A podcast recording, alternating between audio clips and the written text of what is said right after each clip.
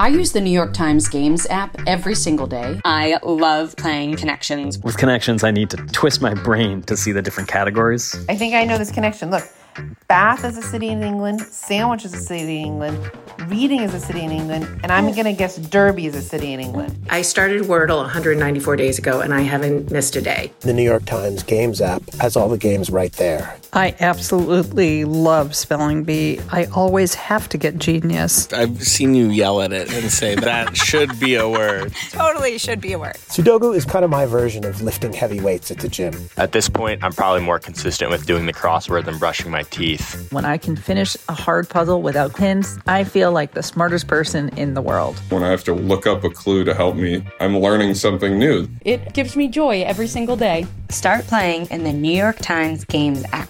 You can download it at nytimes.com slash games app.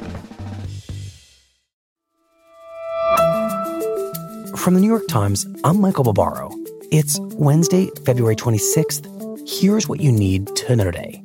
Now, it's not so much a question of if this will happen anymore, but rather more a question of exactly when this will happen and how many people in this country will become infected and how many. On Tuesday, health officials warned that the coronavirus will almost certainly begin spreading across the United States and that Americans should begin preparations now. During a news conference, Dr. Anne Schuchat of the Centers for Disease Control and Prevention said that an American outbreak might require a wide range of actions, from closing schools to asking employees to work from home. We will be transparent with the public about these measures and the potential that these tools will be necessary. There is literally a playbook for the use of these tools. As of Tuesday night, the U.S. had 57 confirmed cases of the virus, all of whom are in isolation in hospitals. And Bernie will lose to Donald Trump, and Donald Trump and the House and the Senate and some of the state houses will all go red, and then between gerrymandering and po- appointing judges for the next 20 or 30 years, we're going to live with this catastrophe.